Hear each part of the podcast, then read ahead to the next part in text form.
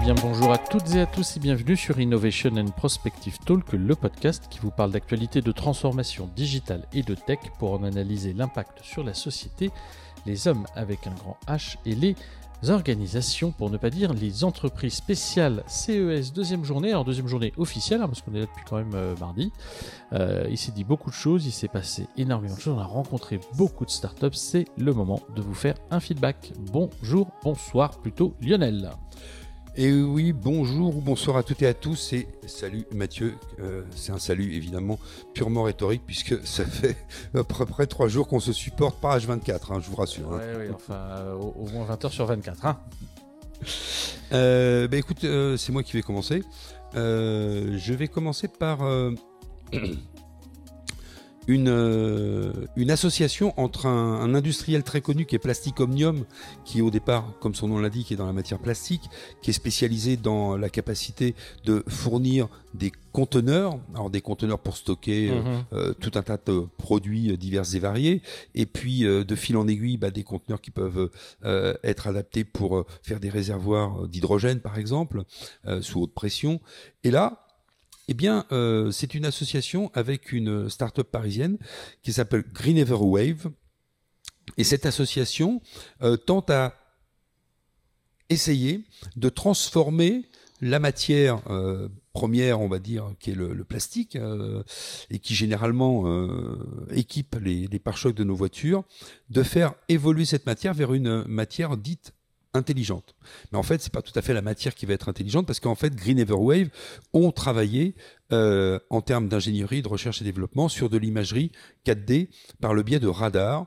Et l'idée donc de cette association, c'est d'intégrer ces euh, radars d'imagerie 4D à l'intérieur des éléments de plastique qui sont euh, produits par Plastic Omnium pour en faire par exemple un pare-choc de voiture, de voiture avec un fort niveau d'autonomie et avec un radar qui sera beaucoup plus précis que les radars actuels et surtout qui ne sera jamais perturbé par euh, les intempéries, par euh, la pluie, etc. Parce qu'il sera d'une certaine façon entièrement protégé par le plastique qui l'entoure. Donc on a une matière qui est intelligente ou enrichie et fonctionnelle. C'est le croisement de ces deux. C'est comme si on fondait quelque chose dans le plastique qui rend euh, le plastique fonctionnel. Exactement. Exactement. Et ça, donne finalement une ouverture pour donner dans un maximum de cas d'usage, un maximum de situations météorologiques par exemple, euh, une euh, augmentation de l'autonomie euh, d'une voiture ou d'un robot taxi ou d'un camion autonome pour permettre bah, de nouveaux cas d'usage ou de nouvelles façons d'exploiter ce type, ce type de véhicule avec encore plus de sécurité et encore plus de performance. Voilà. Alors du côté des, annonces du jour, hein, euh, alors bon bien entendu on était toujours dans le découpage de ruban à tout va hein, sur euh, l'Eureka Park. Euh, Valérie Pécresse était présente et a fait le, déplacement. Jean-Noël Barrot est là depuis quelques jours.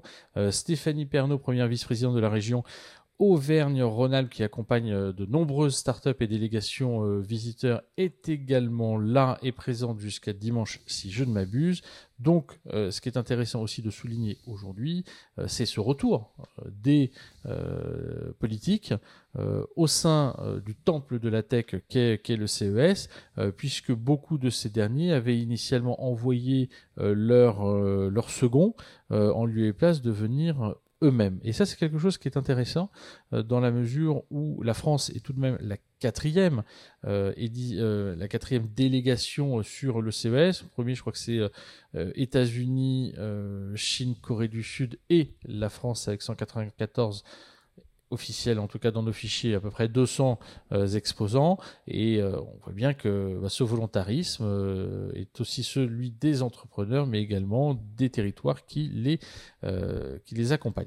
Alors, un, une annonce, enfin une annonce, en tout cas un communiqué de presse, un événement qui était euh, intéressant aujourd'hui, euh, c'est euh, Qualcomm qui a présenté Snapdragon Satellite, qui est basé sur Snapdragon 8, la deuxième génération, et qui est la solution qui est censée démocratiser les appels d'urgence sur les smartphones Android, puisqu'historiquement, bah, en fait, il n'était quasi possible que sous Apple. Et donc, c'est une réponse, un pied de nez à la marque à la pomme. Et cette solution permet, contrairement à celle de la pomme, d'envoyer et de recevoir des messages sur où que l'on soit, c'est-à-dire ça, ça couvre l'ensemble des zones blanches et on vous ramène également en replay à l'épisode qu'on avait fait sur l'internet satellitaire il y a un petit peu plus d'un an, puisque ça s'appuie effectivement sur euh, les réseaux satellitaires euh, celui d'Apple, le réseau euh, Global Star d'Apple, euh, uniquement pour les messages d'argent, et alors que celui de Qualcomm s'appelle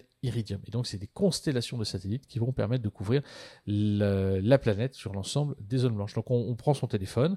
Son téléphone permet de localiser le satellite le plus proche de se mettre dans la bonne direction et ensuite de pouvoir envoyer ou recevoir des messages. Voilà. Donc, c'est une démonstration, enfin, une annonce qu'ils ont faite dans le désert. Ils sont partis en car avec euh, une armada de journalistes. Ils ont attendu qu'il n'y ait plus de réseau et dès qu'ils ont trouvé une zone blanche, allez hop, paf, une télé sur batterie euh, et c'était parti pour l'événement. Voilà, c'était à souligner parce que euh, il n'y a, pas que de la sucette connectée au, CES, il y a, y a, aussi du dur, et ça, ça en fait partie. On est quand même sur un CES bien différent de la gadgetisation dont on a l'habitude, même s'il y en a quelques-uns, les what the fuck dont on parlera demain.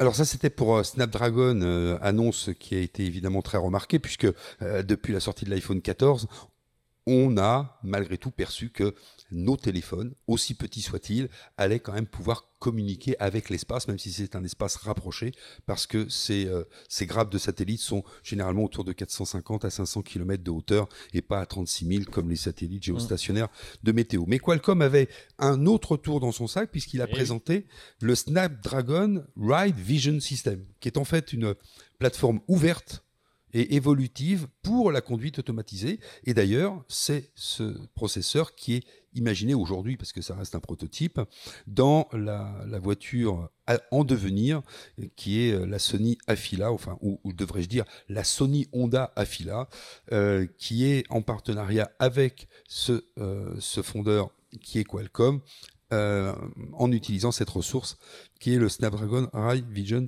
System. Donc il est conçu pour être mise en œuvre euh, dans des véhicules à fort niveau euh, d'automatisation ou d'autonomisation plutôt, euh, même si les deux se, rapprochent sur certains points. Et il, est là pour optimiser en fait le traitement frontal des différents éléments que sont les différents capteurs. Aujourd'hui, c'est du edge computing. ces voitures vont être des véhicules qui seront avec un traitement complètement embarqué et autonome. Donc pour ça, il faut des puissances de calcul embarquées et il faut des processeurs qui puissent répondre notamment à tous les systèmes d'assistance de conduite ou tous les systèmes de conduite automatisés. Donc ça, c'était une deuxième annonce qu'a fait, euh, Qualcomm. Pour le coup, deux annonces d'ampleur pour ce CES 2023. Euh, c'est vrai qu'on est rentré dans le dur des, projets, mais dans une des conférences qu'on a animées, notamment euh, ce soir avec nos amis de boutique, que nous saluons euh, bien entendu, c'est posé cette, question de refaire le, framework de, lecture du CES que l'on édite tous les ans. Et dans les background messages qui sont, enfin les messages de fond, pardon, qui sont une, tech for a better Tomorrow avec le focus sur innovation, sur euh, human security for all. En fait, ce qui est intéressant, euh, c'est quand même qu'on se pose la question, euh, là, on s'est posé la question de manière très transverse l'année dernière du metaverse or not. Savoir est-ce qu'il y aurait une appropriation, parce qu'on était quand même sur une résonance médiatique en 2022 du métaverse qui était assez importante, alors que sur place, physiquement, il y avait assez peu d'acteurs qui en parlaient véritablement, même s'il y avait pas mal de projets. cette année, on est plutôt sur le matter Alors, ce qui est intéressant dans cette édition du CES, c'est aussi que finalement les géants de la tech se créent le, protocole dont ils ont besoin, peut-être le web de demain, à leur image. Et ça, c'est quelque chose qui est assez, euh, assez sensible, notamment, euh, chose revendiquée par Amazon sur l'ensemble de sa communication cette année, puisqu'il a annoncé effectivement dans ses communiqués que la nouvelle norme de communication pour la maison connectée ainsi que l'ensemble des nouvelles fonctionnalités Ring intégrerait euh, ce dispositif, hein, notamment euh, même aussi euh, les intégrations d'IA vocale dans l'ensemble des véhicules, puisqu'ils ont un gros focus auto, et divers partenariats, à commencer par celui de Panasonic, dont on pourra d'ailleurs revenir, Disney ou autre. On voit bien que voilà, ils se créent leur protocole, c'est comme si les géants de la tech, non contents d'une potentielle régularisation, enfin pas régularisation, mais potentielles euh, normes imposées pour communiquer entre eux, euh, bah, il, les, il pris les devants pour éviter euh, de subir les affres d'un protocole qu'il ne voudrait pas avoir. Donc ça, c'était assez intéressant, ce côté matter or not, puisque il y a quelques années, on voyait GAFAM Free, je m'affranchis des GAFAM sur tous les stands, etc. On a eu Alexa compatible, Echo compatible, cette fois, c'est matter compatible.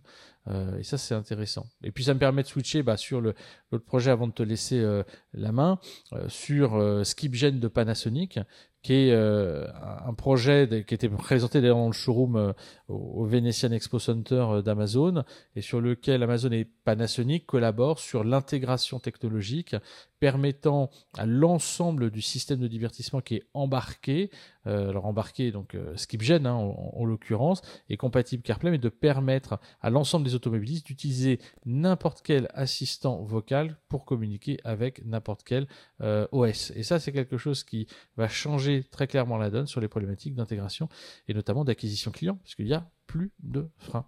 Ça, c'était un sujet qui était assez intéressant. C'est vrai que Matter, on en a beaucoup parlé en amont, et là, cette année, Amazon l'a revendiqué significativement. Alors moi je vais parler d'un autre sujet, tout autre sujet, mais tout autre sujet aussi business que, que ce que l'on pouvait euh, évoquer avec euh, les implémentations euh, des, euh, des, nouveaux processeurs de Snapdragon. C'est une euh, société canadienne qui s'appelle Advanced Symbolic Inc. et qui vient avec un outil qui s'appelle Ask Poly. alors peut-être qu'on va lui poser des questions à ce, monsieur ou à cette dame Poly. En tout cas, c'est quoi? Eh bien, ça apporte la puissance d'un chat GPT à des études de marché. Comment les choses fonctionnent? En fait, c'est une forme de d'IA générative qui, par le biais d'un échantillonnage probaliste des réseaux sociaux, pour euh, notamment euh, catégoriser avec précision la, démographie ou la psychographie des utilisateurs de ce réseau social, va être capable de produire des études de marché. Et donc, ça va nous permettre, ou ça va permettre aux sociétés qui travaillent avec cette euh, intelligence artificielle, d'accéder à des rapports d'études de marché dans une quasi-instantanéité et avec un niveau de personnalisation euh, sans égal, à surtout un prix qui n'aura rien à voir avec une étude de marché qui serait de même envergure. Est-ce la mort des études de marché? Je ne crois pas. Pour autant, c'est un marché qui va être impacté dans la mesure où on pourrait chercher des données qui sont des données d'usage, des données comportementales, qui des données interprétées, publiques et disponibles sur la toile, et qui devront euh, euh, bah, naturellement faire que ces, ces, sourceurs d'informations, à un moment ou à un autre, devront très certainement revoir leur modèle. ChatGPT, est-ce que tu peux rappeler juste en une minute ce que c'est, puisque je pense que tout le monde ne le sait peut-être pas pour ceux qui nous écoutent. Alors ChatGPT, c'est un système d'intelligence artificielle générative qui est euh, à l'origine conçu, euh, qui a été à l'origine conçu et déployé par la société OpenAI ou OpenAI, si vous voulez. Il en est à sa version 3.5. Il euh, s'appuie sur une quantité de plusieurs dizaines de milliards d'informations qui remontent dans le temps et qui s'arrêtent à la fin 2021. Et vous pouvez lui demander de rédiger un courrier, une une lettre d'amour, je sais pas, à la reine d'Angleterre ou un ou un je sais pas vos sincères condoléances au, au nouveau roi d'Angleterre. Eh bien, lui, il va chercher. Enfin, non, il va justement là, il va, ça va pas marcher parce que c'est en 2022. C'est ça. Ah, c'est la lettre d'amour, c'est pas, pas Catherine II de Russie, tiens, voilà. Et ça s'arrête en 2021. Eh bien, il va écrire en fonction du contexte que vous lui aurez demandé. Euh, de l'écrire en vers, de l'écrire en prose, de l'écrire avec euh, le style de Molière ou de l'écrire, euh, voilà, bref. de l'IA conversationnel et générationnel. Ce qui est fort, c'est parce que c'est la deuxième étape finalement, celle de l'IA avec laquelle on peut peut-être vraiment pouvoir échanger que l'on va pouvoir échanger et qui va pouvoir intégrer de nombreux services qui vont euh, nous accompagner euh, de façon beaucoup plus précise que euh, les IA conversationnelles habituelles qui, à part transcrire nos nos, on va dire nos, nos proses en, en, SMS ou en texte en faisant énormément d'erreurs, vont être probablement capables d'aller beaucoup plus loin. En tout cas, on en est à la version 3.5. La version 4 est prévue pour 2023. Et le nombre d'informations euh, qui seraient intégrées dans cette version 4 serait de l'ordre de 100 000 milliards euh, comparé à 200 milliards. Donc on passe de 200 milliards à 100 000 milliards. Vous imaginez le, nombre d'informations supplémentaires. Euh, tout ça évidemment avec les, les fonds et les levées de fonds que la société OpenAI a, réussi à opérer pour pouvoir justement nourrir cette intelligence artificielle. En tout cas, dans le cas qui, était intéressant, c'était une première mise en, application de façon qualitative euh, et pas simplement pour faire sa nouvelle composition euh, demandée par euh, son professeur, de façon qualitative dans une vraie euh, démarche business, notamment euh, pour avoir accès à des études de marché. Ça me fait penser à quelque chose, ça me fait penser au, au, web des années 90-2000, euh, ce web qui n'était pas du tout industrialisé était en fait accessible quand on voulait quelque chose d'à peu près bonne qualité, qui, qui ressemble à rien si on regarde le web d'aujourd'hui bien sûr, mais si on voulait quelque chose d'à peu près bonne qualité, demandait beaucoup d'investissement. Euh, Aujourd'hui, une étude de marché de qualité, qualitative, demande beaucoup d'investissement. Et bien là, aujourd'hui, c'est vrai que euh, le web est euh, industrialisé, accessible très facilement parce qu'il y a des outils de, gestion de l'information, des de euh, des outils de gestion de données. Et bien là, on arrive à industrialiser par le biais de l'intelligence artificielle sous-jacente et des ressources que l'on peut capter via les réseaux sociaux, faire des études qualitatives quasi instantanément à des coûts qui sont extrêmement bas. Alors c'est vrai qu'au-delà des, des datas, de l'IA qui, qui, est présente et massivement, bien sûr, on parle d'exosquelettes sur sur cette édition, German Bionics notamment, qui est venu avec une nouvelle version de l'exosquelette que l'on voit depuis quelques mois, euh, presque un an, puisqu'on les a vus à l'IFA, on les a vus à Vivatech, enfin bon, on les a vus et revus. Euh, Archelis qui, qui vient également euh, avec cet exosquelette euh, plus simple, hein, je dirais que c'est un presque passif, on, il a quasiment pas de moteur. Euh, donc on a euh, différentes typologies d'exosquelettes. Euh, bien sûr, on parle de technologie autour de la réalité augmentée par le métaverse, les casques, les combinaisons, bien sûr. Mais alors ce qui est intéressant notamment, c'est Aptic Metaverse Globe, qui est, qui est poussé par Litskin et qui est un, un, gant tactile pour le métaverse ou les univers immersifs qui va permettre de contrôlé par différents capteurs euh, et notamment flexion des doigts un environnement. Alors ce qui est intéressant c'est que par rapport au Sense Glove Nova que nous voyons depuis des années sur le CES ou d'autres salons, ce dispositif ne pèse que 380-400 euh, grammes et que c'est un gant qui euh, naturellement sera beaucoup plus facile à produire, bien plus rentable et donc bien plus accessible. Et dès lors qu'on est sur l'enfilage d'un gant vs l'enfilage d'un gant avec des câbles, etc., plus effectivement c'est fluide et mieux ça marchera. Donc là, on est vraiment sur la capacité euh, d'utiliser les mouvements des doigts euh, et euh, des mains pour pouvoir contrôler un environnement. Ça s'appelle Litskin et c'est japonais. Et donc ça, effectivement, on les a, on a beaucoup. Un petit dernier, Lionel, un ou deux, qui t'ont marqué aujourd'hui, qu'on a pu rencontrer? Alors, un premier, je vais essayer d'aller au, vif du sujet. Euh, c'est une société issue d'une co-entreprise Forestia et Michelin qui s'appelle Symbio et qui euh, dévoile une, sur ce CES 2023 une nouvelle génération de technologies de piles à hydrogène. Euh, la pile à hydrogène, ben, c'est un élément qui va convertir la matière première hydrogène en électricité. Euh, l'idée sous-jacente de ces, de ces différents modèles, de, ces différents formats de piles à hydrogène, puisqu'il y en a des, plus petites que d'autres, c'est de venir, parce que c'est un, des cas d'usage euh, relativement fort et euh, avec un, un, vrai levier business, c'est de venir rétrofiter des véhicules lourds. Quand je parle de véhicules lourds, c'est du camion, c'est du car. Ce sont des véhicules qui parcourent des dizaines de milliers ou des centaines de milliers de kilomètres par an et qui ont besoin évidemment d'un entretien constant, mais qu'à un moment, euh, bah, l'objet lui-même, euh, c'est un moteur, bien sûr, mais c'est aussi énormément de matières premières pour construire cette, cette, ce, véhicule lourd. Et venir le rétrofiter, bah, ça évite, hein, un, c'est de le faire passer à une énergie beaucoup plus propre, si tant est évidemment que l'hydrogène soit produit avec de l'énergie renouvelable ou éventuellement du nucléaire, euh, et très peu émetteur de gaz carbonique, mais surtout, ça évite de démanteler le véhicule lourd en lui-même et d'aller rechercher de l'énergie pour le démanteler, pour le recycler, et puis de, récupérer pour en construire un nouveau qui viendra le remplacer, de récupérer de nouveau euh, de la matière première, etc. Donc on gagne sur les deux tableaux. On gagne sur le quotidien et on gagne sur le fait que l'on prolonge la durée de vie de façon green euh, d'un véhicule lourd qui est généralement un, véhicule, euh, un véhicule, on va dire je cherche le mot. Polluant.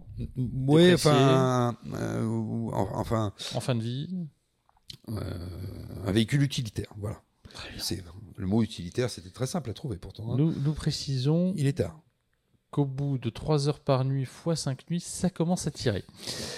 Mais c'est ça le CES. Un CES sans cerne et sans fatigue n'est pas un bon CES. C'est comme les euh, soirées où on a les yeux qui piquent. alors, il y a eu quand même pas mal de choses. Euh, alors c'est vrai que la conférence qu'on a donnée tout à l'heure était plutôt sur les tech for business. Donc on parlait plutôt de l'ensemble des technologies qu'on a pu voir, projets rencontrés, euh, qui servent la valeur de l'entreprise humaine en termes de productivité, ce qu'on va appeler l'efficience opérationnelle, et euh, qui va lui permettre de mieux produire euh, dans plus de confort et en préservant les objectifs. On voit bien que dans ces sujets-là, l'intelligence artificielle est partout, mais aussi beaucoup de choses autour de la computer vision. Moi, il y a un sujet qui m'a assez bluffé en termes de, de résultats, qu'un projet israélien qui s'appelle Visionary AI euh, et qui euh, se propose en fait euh, d'améliorer de façon très significative en temps réel et plug and play, c'est-à-dire on active l'algo ou on ne l'active pas, et qui va permettre d'améliorer très significativement les images. C'est-à-dire qu'on va pouvoir filmer dans des univers excessivement sombre. On va avoir un denoising euh, pour euh, la vidéo, une amélioration des couleurs, une augmentation de la lumière qui font qu'on va voir comme si la scène était éclairée. La, démonstration qu'ils ont faite avec un, sportif qui pratique le parcours, donc euh, truc dit Yamakasi, et qui saute de mur en mur est assez saisissante entre l'avant et l'après, mais les cas d'application sont nombreux, puisqu'on va travailler la vision de nuit bien sûr, on va travailler le fait de supprimer les flous et le bruit sur euh, les vidéos, euh, le bruit étant la dégradation de, l'image en, univers sombre. on va travailler effectivement la performance qu'il va pouvoir y avoir sur les, images grand format, et puis augmenter bien sûr la comment s'appelle le scan de, visage, la reconnaissance faciale au travers des problématiques que l'on pourrait avoir de surveillance. Et ce sont des choses que l'on va retrouver euh, notamment aussi aux, Pays-Bas avec Brain Creators, qui est un algorithme. Alors là, il est principalement basé sur les, ports, euh, les ports euh, avec les bateaux qui vont passer dans une zone bien déterminée. Ce sont des inspecteurs numériques qui finalement vont, enfin, une IA qui va remplacer les inspecteurs sous forme d'inspecteurs numériques et qui va permettre d'identifier les bateaux et de vérifier si ils prennent bien le bon chemin, s'ils sont bien dans le respect des Et on est sur de la surveillance effectivement à tout va. C'est un cas d'usage qu'il présentait, il y en avait d'autres, euh, bien sûr, sur l'inspection routière, entre autres. En tout cas, il y a énormément de sujets autour de l'algorithmique, principalement de l'intelligence artificielle, en mode as services, et ça c'est important de le souligner, et euh, voilà, un enrichissement euh, assez intéressant en termes de fonctionnalité. Eh bien moi je vais conclure pour, pour ce soir, enfin ce soir, ou ce jour pour vous, par encore deux exemples de mobilité. Une société qui s'appelle Lightyear, euh, qui nous proposait une voiture, là pour le coup ce n'est plus un véhicule lourd mais un véhicule euh, particulier léger, dont euh, le capot, dont le toit, dont l'extrémité arrière, mal arrière ou, ou, coffre était recouvert de cellules photovoltaïques et permettait donc au véhicule qui est évidemment électrique et qui a des batteries d'avoir en permanence un, une capacité de régénérer euh, le contenu des batteries. Alors évidemment, si vous roulez trop vite sur l'autoroute, vous consommerez plus que vous serez capable d'emmagasiner par euh, l'énergie solaire captée par ces, euh, ces cellules photovoltaïques, mais euh, ça permettra de prolonger l'autonomie du véhicule, ça permettra de le recharger de façon extrêmement passive et relativement efficace.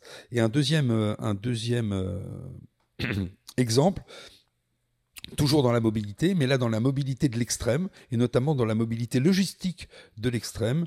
Une société qui a levé cet été un peu plus d'une centaine de millions d'euros, qui s'appelait Flying Wells, et même si cette société existe depuis 2012, euh, elle propose en 2023 de construire le premier euh, dirigeable à l'hélium, évidemment, qui sera dédié à la logistique de l'extrême. Quand on parle de logistique de l'extrême, c'est la capacité d'emporter des euh, dispositifs matériels dans des conditions qui sont des conditions relativement difficiles pour l'accès par d'autres moyens de déplacement. Alors, par exemple, vous êtes dans une station de sport d'hiver, même si on fera de moins en moins de ski, vous êtes dans une station de sport d'hiver et vous remontez par euh, les télésièges. Les télésièges nécessitent des pylônes régulièrement, euh, régulièrement scellés euh, dans, dans, dans, la montagne. Eh bien, ces, ces, pylônes sont généralement amenés en hélicoptère. Un hélicoptère, ben, c'est évidemment un engin qui est euh, difficile à rester en stationnaire, qui, qui fait des nuisances que ce soit des nuisances euh, au niveau du carburant, que ce soit des nuisances au niveau sonore, et puis sa capacité d'emport n'est pas extraordinairement importante. Quand vous avez vous devez installer une nouvelle éolienne de dernière génération avec des pales qui font 100 mètres de haut ou aller chercher d'énormes troncs d'arbres en pleine euh, forêt, euh, eh bien vous n'avez pas forcément d'accès et vous n'avez pas forcément de capacité d'emport nécessaire avec les moyens d'accès qui sont à votre disposition si vous avez des, routes ou, ou simplement des, moyens aériens comme ceux que je viens de citer, que sont l'hélicoptère. Et eh bien là, avec ce, dirigeable à euh, l'hélium, motorisé évidemment par une kyrielle de moteurs électriques qui vont lui permettre d'avoir une efficience en termes de stabilité qui sera, sera très importante, eh sa capacité d'emport est annoncée Flying Wells de 60 tonnes, hein, ça veut dire deux grosses miremorques, pour aller déplacer dans des conditions extrêmes des éléments euh, industrielle dans le biais d'une logistique euh, plus performante et d'une certaine façon plus green, plus durable, notamment si on construit des éoliennes qui vont produire de l'énergie à très bas niveau de carbone. Alors des projets, vous l'aurez compris, nous n'en manquons pas, parce qu'on aurait pu vous parler aussi d'un projet chez Volvo qui était absolument fantastique autour de la bateau et des ressources marines qui a été présenté et qui était assez euh, assez sympa dans le concept, hein, dans le concept, rappelons-le.